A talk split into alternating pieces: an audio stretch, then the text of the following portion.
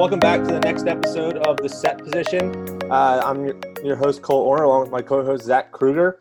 Uh, today we have two guests on with, with us, and uh, I'll go ahead and let Zach kind of give them the introduction. Yeah, we got – And then uh, we'll get rolling with our topic for the day. Yeah, man, we got uh, Eric Eisenhunt, who is the director and owner of G K Icon in the Pittsburgh area. Hopefully I'm saying that right. Um, Eric's heavily involved in the area um, with goalkeeping. He works with a group of us and and helps us with, you know, private sessions and, and really a lot of goalkeeping in the Pittsburgh area. And he can expand upon that more. He, you know, can talk about exactly what he does. He also works for uh, Robert Morris as the goalkeeper coach on the women's side, which is a Division One school here in Pittsburgh. And then we also have Mark Duffield, who is the head men's coach at Penn State New Kensington, which is, again, out here in Pittsburgh. And he's also the goalkeeper, uh, director of goalkeeping at a local club called Hotspurs. Thanks, guys. Yeah, thanks. Appreciate you having us. Yeah, thanks for having us, guys. Yeah, I uh, I got I got I want to tell a story about our to- our topic's communication, and uh, I got this story of like when I was just starting out, and it's really embarrassing. So I want to start off with that. So, dude, Cole, I don't know if I ever told you this story or not, but you you know Michelle Fisher, right? Yep. Michelle. So Michelle is this uh, coach in, in Lancaster. She's the first person I ever worked with as a coach. So I was like eighteen when I just started coaching. And uh, so I was raw, had no clue what I was doing. And we worked at this place that was called Penn Manor Soccer Club in Lancaster. And we did like the pre-K and K kids. So uh, I'm not I'm not good with little kids. Like I'm just not my area of expertise. Like I, I'm fine with like the pressure of college coaching and, and those areas, but like little kids terrify me. So I was already in an awkward situation, and I'm kind of like an introvert and awkward to begin with. So this was not a good situation for me, but I threw myself into it. So this first day, literally the first day of this, of this uh, like pre-K stuff. And me and Michelle are standing there, and like we have like, you know, all these kids running around, and there, there's this one dad and this, and this little soccer player that came down the little hill, you know, to the field. And, um, and, she, and, and he's like, all right, yeah, here, here you go. Like, and I was like, I think your group's over there. We had the boys and the girls like separated in two different halves of the field. And I was like, I think, and I was standing over with the girls. And I think your team's on the yellow side of the field. You know, she was big. She was a big little kid, like really athletic. Dude, it was a girl, man. I felt so stupid in front of that dad. Oh my gosh. It was so embarrassing. And Michelle never lets me forget about it either. And now that girl's like in high school now, of course, but um, yeah, just super embarrassing. Cole, what do you got, man? Because I think communication from a coaching point, it can go really poorly at times. It can go really well if you know what you're doing. Uh, but, man, I was an idiot when I was younger. I had no idea what I was doing. Yeah. I mean, the one for me that sticks out was um, a couple years ago at a camp uh, and had a young goalkeeper that felt he was – God's gift to goalkeeping. He thought he was on the best club team out there. He was just this. Um, he thought he was just this stud and was going to be like the next David De Gea or something like that. And to me, this kid, it was like, I'm sure we've all come across that kid that is so arrogant and is not willing to even listen to what you're saying as a coach to help them improve. And every time I tried to talk to this kid, it was he would try. He would just turn away and not even listen or have. He'd have some rebuttal for some reason that what I'm telling him is wrong and saying, oh, his club coaches are telling him this, so that's right. And it was the hardest time for me to try to communicate with this kid. And I got to a point, and I think it's sad to say, but I got to a point trying to talk to this kid that I just gave up on it. I didn't even give him any feedback anymore. I wasn't doing anything for him because I'm only there for four days with this kid at a camp. And on the first day, he already ruined the experience he could have had if he would just listen. And I just remember getting then the camp director passed along an email to me, and this kid's parents ripped me apart because I wasn't communicating with this child. And, but lo and behold, they didn't realize that their kid wasn't communicating properly in the first place. He was trying to find every way possible to, to make it hard on himself at this camp. Just, it's crazy. I mean, what do you guys think? Where, in terms of communication, have you had situations like that? How do you handle them? Where do you guys stand on that sort of stuff?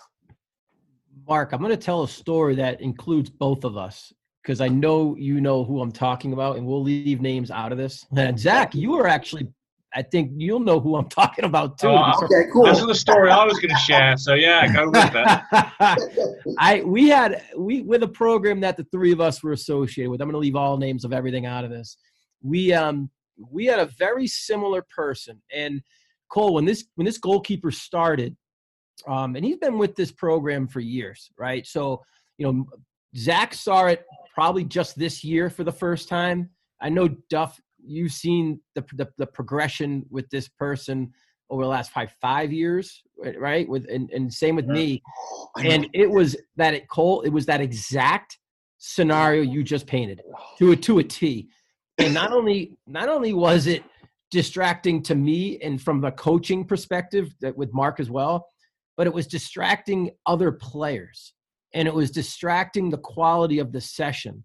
And I, what I, what we, what we tried to do is basically explain to this kid, like, we're going to move on and we're not going to a- appreciate and we're not going to tolerate the antics of ignoring us, but we are going to move forward as if you were part of the group or not part of the group. So you're not going to get our attention on it. Um, but it was, he was relentless and it never yeah. stopped. And, and I think even after five years of that arrogance, let's call it, we still were dealing with this, but I think we slowly started to turn the corner on certain instances, but then all of a sudden the kid's the oldest guy in the group. So now all of a sudden that entitlement arrogance comes back and it was a vicious circle. And we, it, it, I think it's, we're at the end now, we're pretty close to our end of, of our tenure coaching this person based on his age. Yeah. Same time. It was tough, man. Like we had a, we, I, I know it the three of us tough. had a conversation just a couple months ago about this too. And it's hard. You know, it, it's real hard, but I, I'm curious as to your viewpoints on that, fellas, as well as, like, what do cool. we do in, in those situations? This kid, I'm not kidding, Eric's nailed on the head, man. Like, this kid was so arrogant. But I honestly think the kid that you worked with, because I know who you're talking about, Cole, that kid th- and this kid would be, like, even Stevens, man. Like, really? Dude, yes. Oh, that's the level of this. Yeah, and I mean, Duffy, I know you know who we're talking about. Oh, yeah, I know. But I – But like here's but here's the thing in general, like, that frustrates me from a coaching perspective is kids get to a certain some certain kids get to a certain level, and they shut their mind off. Yeah. And yeah. they suddenly think that, you know, the next minute they're going to be like playing in Premiership or, you know, worst case scenario M L S, um, and they, and they just shut their mind off from, like, improving. I always say to people, like, it's even coaches as well. The second you shut your mind off to learning, you're done. You're not going to go anywhere. If you walk around like a peacock thinking you're the best thing since sliced bread, you're never going to get any better. The kid that may have been like two steps, three steps below you before is going to go way above you because that kid's still super coachable and you're just going to be like, just stale and go nowhere. Yeah. No, and I think that's, I mean, you make a great point that the coachability part, I think, is is huge. I mean, a lot of these kids, that's all we're looking for from them is just to be just to be coachable. You might not be the best athlete on the field. You might not have in goalkeeping. You might have the, not have the best feet, the best hands. But if you're coachable, we can help get you to a point that's going to make you better and be successful no matter where that leads you. If that just means that you're the starting goalkeeper for your high school team and then you're done, or if that means that you're maybe just the number two keeper on your, your club team and that's all. But being coachable gets you so far, not only in sports, just in life. Cole, I love what you just said. And and we've spoken about this too, like what separates the good coaches from the bad, from the great coaches um, is, is that life lesson. You know, and yeah. if, if what's this kid going to be like in the job world? You know what I mean? Like, who's going to want to have this kid as an employee? And and I think they don't see it that, they don't see it that far out. But at the same time, he's this these with that attitude, they are developing very bad, like, characteristics that from an, like an employee's perspective, who'd want to hire this kid as an employee, never mind have him on, in, in goal for your team. Right. So now you're dealing with this kid forty hours a week. And the, the, there's this arrogance slash attitude going at his, at his, at his manager because he's always had that relationship with his coach. So it's a total life lesson. And you hit it right in the head, Cole, with life lessons. I feel that the best coaches can do that. And, you know, yeah. how, still, how do you do that? Like, what do you do to this kid? What do you say to him if it doesn't change? And, and it's, It's tough, man, because I think if they can see the the value and the life lesson coming out of this, they might they might resonate a little bit more, but it yeah. takes it a mature kid for that to happen. And, and I think in both of our instances, I don't think we have the maturity with that person to truthfully deal with the situation at hand.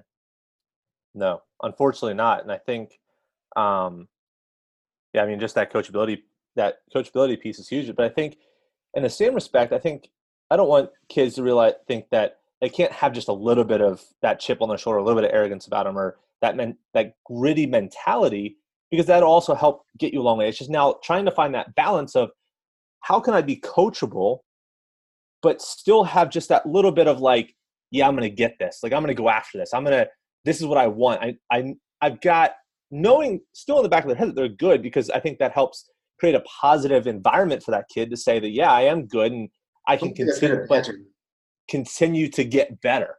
Yeah. We, I mean, we, we talk a lot with Darian, right? Cole, um, he plays for Charleston Battery, and he, he, he played at college with us, and we know, we know him like really well, but he, he talks, a, he talks a lot about like banter. And Duffy, I'm sure there's a lot of banter from like when you were a kid, right? Oh and, yeah. Loads of it. Yeah. Yeah. Yeah. Yeah. Where's like, where's the line with some kids? You know what I'm saying? Like with, with banter compared to being like almost overly cocky.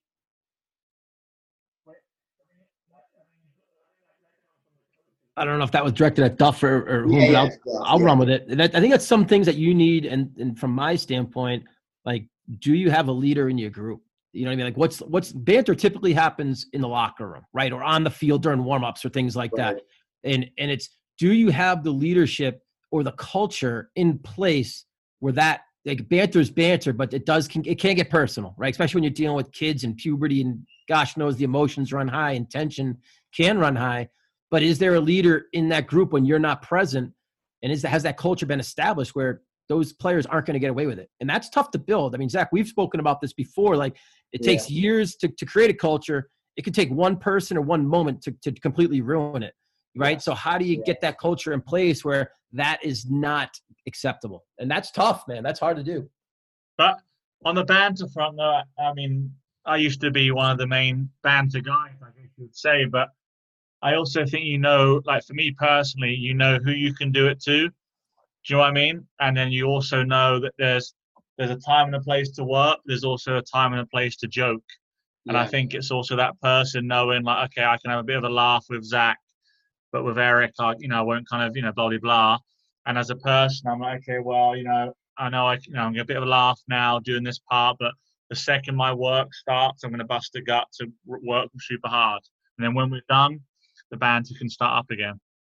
Yeah, I mean, I'm a high school man. I couldn't banter at all. Like, I, I felt like, I don't know if there was like some just anim, like I don't know with my the kids in my area where I grew up, and I don't know if it was like a social thing that like I was just this a-hole goalkeeper who always bossed people around, but like none of those kids played like club or cup or whatever you want to call it, you know. So like, I I feel like I was in a, in a really difficult spot, because if I would like tell someone to do something and during a game or a practice, like after the practice would be over, they'd be like, dude, why are you like yelling at me? I'm like, I'm not yelling at you. It's just my job to, to help with organization and, and stuff like that. It's like banter, I feel like, is definitely one of those things that you got to know your audience that you're talking to.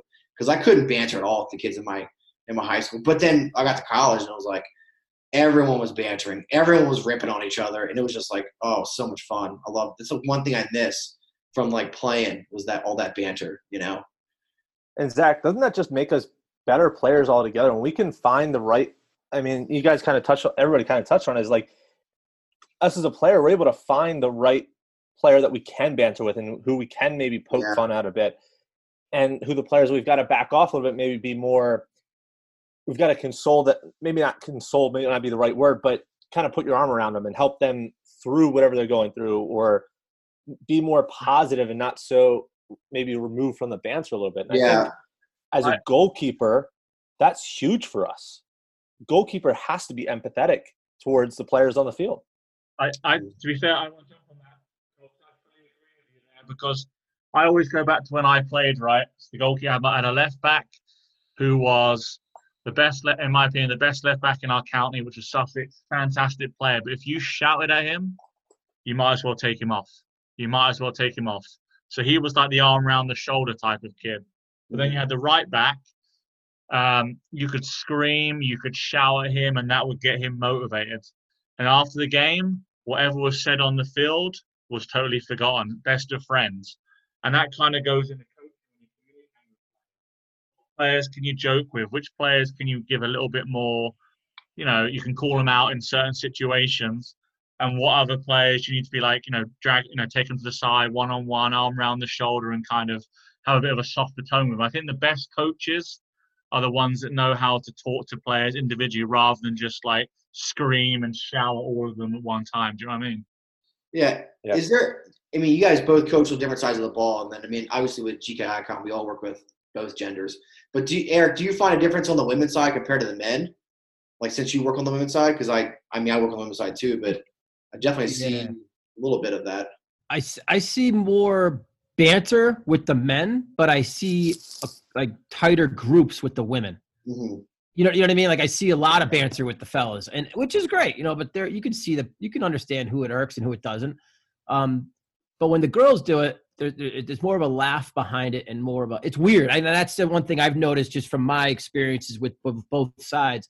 Um, and obviously the, it happens at a much not later age, but you know, banter typically that I've seen starts, you know, teenage years, and, and it, and it can, doesn't go away. You know, it's, it's there. It's, it's always in the locker room. It's always between, you know, like you were saying, the specific groups or whatnot, but there's, um, from a coach's perspective, how you handle that from a men's and a women's perspective is, is definitely different. And Cole, you're, you're on the men's side now, Cole. Yeah. I mean, you were on the men's side at Averett, and now you went to N C Wesley, and now you're on the women's side. Did you see a difference between like a like a gender, or is it just like more of a personal thing? I think it's more of a personal thing, because I think for me, even working on the men's side at Averett at times, I think there were there were guys that were just the way they act around everybody else, they could dish it out, but they couldn't take it, mm. sort of thing. And then there's some of the ladies that are the same way at times, where they're very willing to go ahead and yell at their other teammates for things that they're doing wrong. But as soon as it comes to them, them personally doing something wrong, don't, don't, don't yell at them. Don't say anything to them, because then you're wrong for saying anything to them, if that makes sense. I mean, it's just, it's weird. It's, it's really, really, sh- I think it, I think it does come down to the personal, more personal than it does uh, yeah. gender side of things. So I think there are several ladies on my team now who I can, I can have a go at and let them know that what they, I mean, whatever it is in that instance, I can raise my voice and yell, and they take it. And then they'll come and they'll have a conversation when they walk out the field. Hey, why, why'd you say this? And they take all the, they take all the emotion out of the situation and just purely talk about the facts about what was said. And I think that's huge for people too. Yeah, Duff, I mean, you've had, like, very diverse experiences, and, like, that's something that the three of us would, I would say, you would have the most experience in, is that diverse experience. Because, I mean, you're from England, so it's just, it's just a different culture there. But, like, when you came over here, was that something that you struggled with? And and um, did have you caught yourself in a in a pickle every before? You know what I'm saying? Like, yeah, well, yeah, well, so, for example, sometimes um, – so it's not really how fun – When I first, I first came over here in two thousand seven, and I worked uh, for uh, British Soccer. That's what I came over with. I was in North Carolina, and I always remember I was I had my first week. I was on a one-man camp. Right, drove all the way, three hours to get there. Got there, and you know it's kind of different in the you know. Well, you're Cole, you're down in North Carolina, right? Yep, yep. Yeah, so I, yeah, so I was down there, and uh, it's the language you use sometimes. So I remember. It was, Again, this big camp, or sorry, one-man camp, it turned into like more kids, more and more kids kept showing up. And my regional director was there. And but I said something really, you know, like innocent as far as I knew. I was like, oh, hey, Eric, that's one hell of a save. Like one hell of a save. Like, I didn't think yeah. nothing of it. But like these kids are in shock. And like the director's like, oh my gosh, Mark, you can't say that. You can't use that one. I noted. And then like also... Um, Zach and Eric, as you would well know, sarcasm. Oh, um, yeah. You know, like, like, you know, like, in, again, in England, we're very sarcastic. That's our humor. If you watch the English, you know, Ricky Gervais and all those guys, their oh, humor yes. is, very, is, you know, is very sarcastic. And I'm very sarcastic. When I first came here, I had to realize that sometimes, well, people think you're being serious. And again, I remember when we were doing a camp one time, and me and this other English lad, a bit of banter, and he'd and I said something to him. She goes, "Oh my gosh, you're not." She just thought we were being serious, but it's like just being sarcastic. So I did have to learn, you know, like the American ways of, okay, sometimes you got to tone it back a little bit because yeah. sarcasm's not really a thing. And you know, but as as I, you know, I'm what we're in now, two thousand twenty. You know, I I first come out here two thousand seven. I moved here two thousand eleven, so I've kind of learned, you know, how to kind of uh, speak in certain areas, I guess, and realize your audience. But you know, everyone everyone now is a lot more um, comfortable with sarcasm, I think, and I think you and yeah. Zach and Eric do a great job of understanding the sarcasm. Least yeah. with you, right? Right, right Zach? Yeah. Dude, I gotta tell you, man. Like, I was a teacher in Maryland uh, for two years after I graduated from college, and they they gave us like this huge lecture on sarcasm and not to use it ever with high school kids. They're like, they don't understand it. They won't they won't understand sarcasm unless it's like very basic sarcasm. So I, I totally get that. But I'm I'm very sarcastic too. So my issue is like, I'll be making a joke with a kid. I'd be like, "Oh, you think you did a good job on that project? Oh, okay, yeah, good, okay." Like, you know what I'm saying? Like, and the kid would totally think I'm just being a prick, but I'm just being sarcastic. So I would always always try to catch myself with that stuff too. You know, they just don't get it. You know, love it. Eric, yeah. what about you, man? I was actually thinking from a communication perspective. I was I'm curious on not only dealing with like kids and, and, and sarcasm, and as they grow, they get it a little bit more. But Ooh. I'm curious on like the, the change when who you're addressing, right? So when they're younger, you know, a lot of communication goes to the kids, but we also include parents. Yeah. And then as we get older, we're supposed to like deal less with the parents and more with the kids. And even in, in college, it, it, I see coaches still dealing with parents at the college level. And I'm always curious what people's perspective is on that, the pros and the cons on the communication with the parents. And, and when when do you uh, pull the binky, so to speak, right? And and, and I don't – I haven't I have an idea, but I'm always curious of what other people's thoughts are on that. That's my biggest struggle sometimes is, is around something like that. Yeah, I mean, I – Cole, I don't know how you sell it in recruiting. I mean, Mark, same with you, but like, I feel like when I'm recruiting a kid and I have them in my office, that's one of the first times I talk to their parents. And then usually the second time I talk to their parents is on their senior day. You know, that's how much I really want to talk to their parents, to be realistic.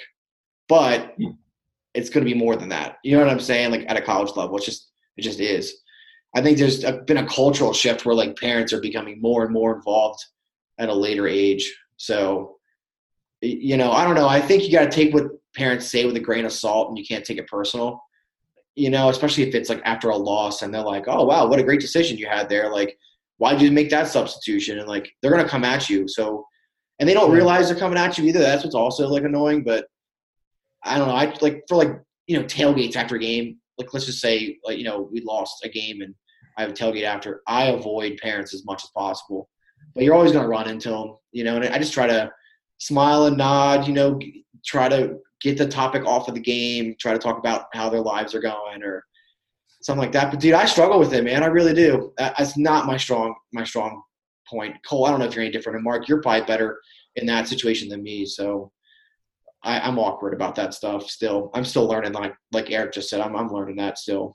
So I I find it hard at times when – I've built a good relationship with a couple of the parents on the team just because of their, um, just through the players themselves. And I think I find it hard at times to walk off the field and not want to say hello to them because they've traveled from Pennsylvania or New York or uh, right. Northern Virginia. And I find it hard at times to not at least say hello, to acknowledge them, but it's trying to find the right balance of talking about the game, and then now we're diving into the game and breaking down every piece of what just happened, where I'm okay maybe having a, a back and forth, a, a quick discussion about the game and just saying like, yeah, that game went well or that went bad, and maybe here's something we should have done differently or here's something we did well.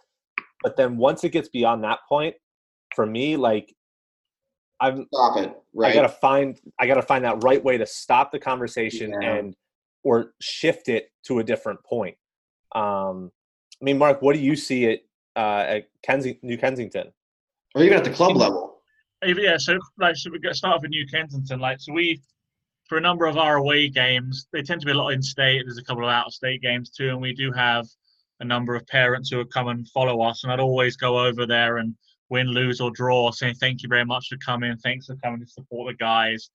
I try not to get involved in any, um, you know, tactical details. It's very much just the, hey, thanks very much. Have a good trip back. And then obviously their kids go and chat to them for a little bit. When it comes to recruitment wise, um, it tends to be a lot with the kids, obviously a lot of interaction with the kids, and then, um, they, you know, like phone calls and stuff like that. Then once they said, when Zach said, once the actual official visits come or you go and watch them in a game, that's when you kind of interact with the parents. And again, I mean, I, I think I've got a decent personality where I can kind of adjust to the parents or the uh, players. So I kind of cater towards them. I won't talk too much tactics, just gen- you know, general stuff about the about the school and a lot more about the uh, actual education side of things. I think parents want to le- want to know more about the education rather than the nitty. For me personally, what I found than the nitty gritty of the tactics. Mm. Um, and then going on to club soccer, I mean, you you know. Uh, there's tournaments, you know, you you know, you can't help but see the parents, and I do like to interact with parents. Again, I like to be personable, but I don't want to get into a situation where I'm one-on-one and we're talking about team and team tactics, you know what I mean? I try and keep it friendly and just a general conversation. It's interesting because I, Mark, to that point regarding talking to parents, it's like there are two types of conversations, right? It's that casual, hello, great game, yeah. nice to see you. Let's have a beer over tailgate at the end of the game or whenever, right? Social scene, we'll call it. And then there's that parent who has always been heavily involved with their child for their whole life and has always been in the coach's ear. And they look to continue that even into college. And one thing I, one thing I witnessed, I'll never forget this. It was a, it, it was a Monday after a weekend game, and a, uh, a parent called the coach. I just happened to be standing there, and the coach put this on speaker so we could all talk because it was around a goalkeeper decision. And it was a, basically benched one player, put it in another. Mm-hmm. And this parent basically started like ripping our decision. And the, the head coach stopped him in mid, almost mid-sentence and says, I'm going to stop you right now because here's what I know. I know your daughter is an adult, and I know your daughter has had these conversations with me and with Coach Eric for this whole season, and you're getting one version of the story, but you're but you're getting a version from an adult, and your kid is an adult now. They can handle themselves. If they want to talk to me about the, our decisions, it's on the, the person, meaning the player, to come talk to us, not the parent. I will talk to parents about the social aspect of it and this and that, but I will never get into backing up my decision or supporting my decisions to a parent based on a decision that we made. And it ended it right there. And it was said politely, but it it really put the parent into right into their place kind of. But what happened was, to take it the next step, parents today still feel entitled to go, hey, that coach didn't listen to me. I'm going to go talk to the A D now about how the coach. And it's crazy about how much yeah. access parents have and how much control they have over situations. They'll go right over the coach now to the A D. And it, yeah. it's, to me, it's disgusting. Like, I have a have a hard problem with that. I try not to be that parent with my own two sons. Um, and, and I do, I try and just remain like out of it and neutral, but you see some of these parents that don't. And I'm always curious what other coaches do when, you know, parents have been in that coach's ear were, for twelve years now, since they've been eight, now they're twenty and they're still doing the same thing to that college, that college coach. It's a head scratcher to me, but I, I did yeah. see one coach handle it quite well, but again, they went to the A D. Now what do you do? yeah. so it's weird. It's different. Th- it's different than back when we were all in college. I can promise you that. Yeah. yeah. Hopefully your A D backs you. You'd like to believe so, right? Yeah. yeah.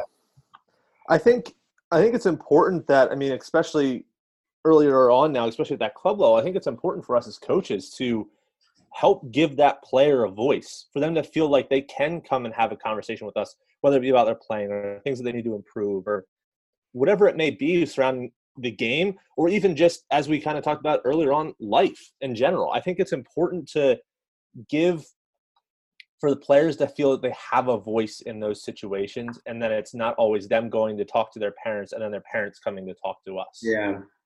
Is there a way that, like, you know, I mean, we all work at the youth level at some degree. you know, Eric, I think you're more involved in the youth stuff than than I am, and probably what Cole is, but I mean, we're all doing different stuff.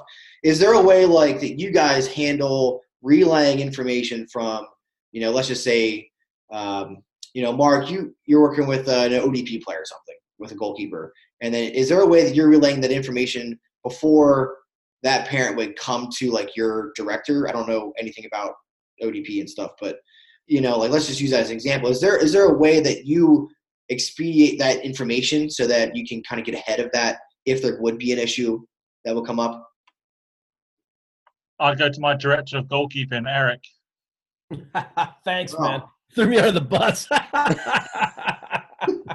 It, one thing I love about O D P, though, real quickly, I'll get Mark to you, back to you. They they literally tell all coaches and directors, only, there's yeah. only one voice in O D P, and that's the, the D O C of everybody. If you have an issue with a coach, you have an issue with another player, that's who you speak to. And it goes both ways, well, from, like from, from coaches yeah. to him, as well as back and forth. So, on, Sorry, on a, right. on a serious note, joking about it, but that is the best, that's the thing I love about O D P.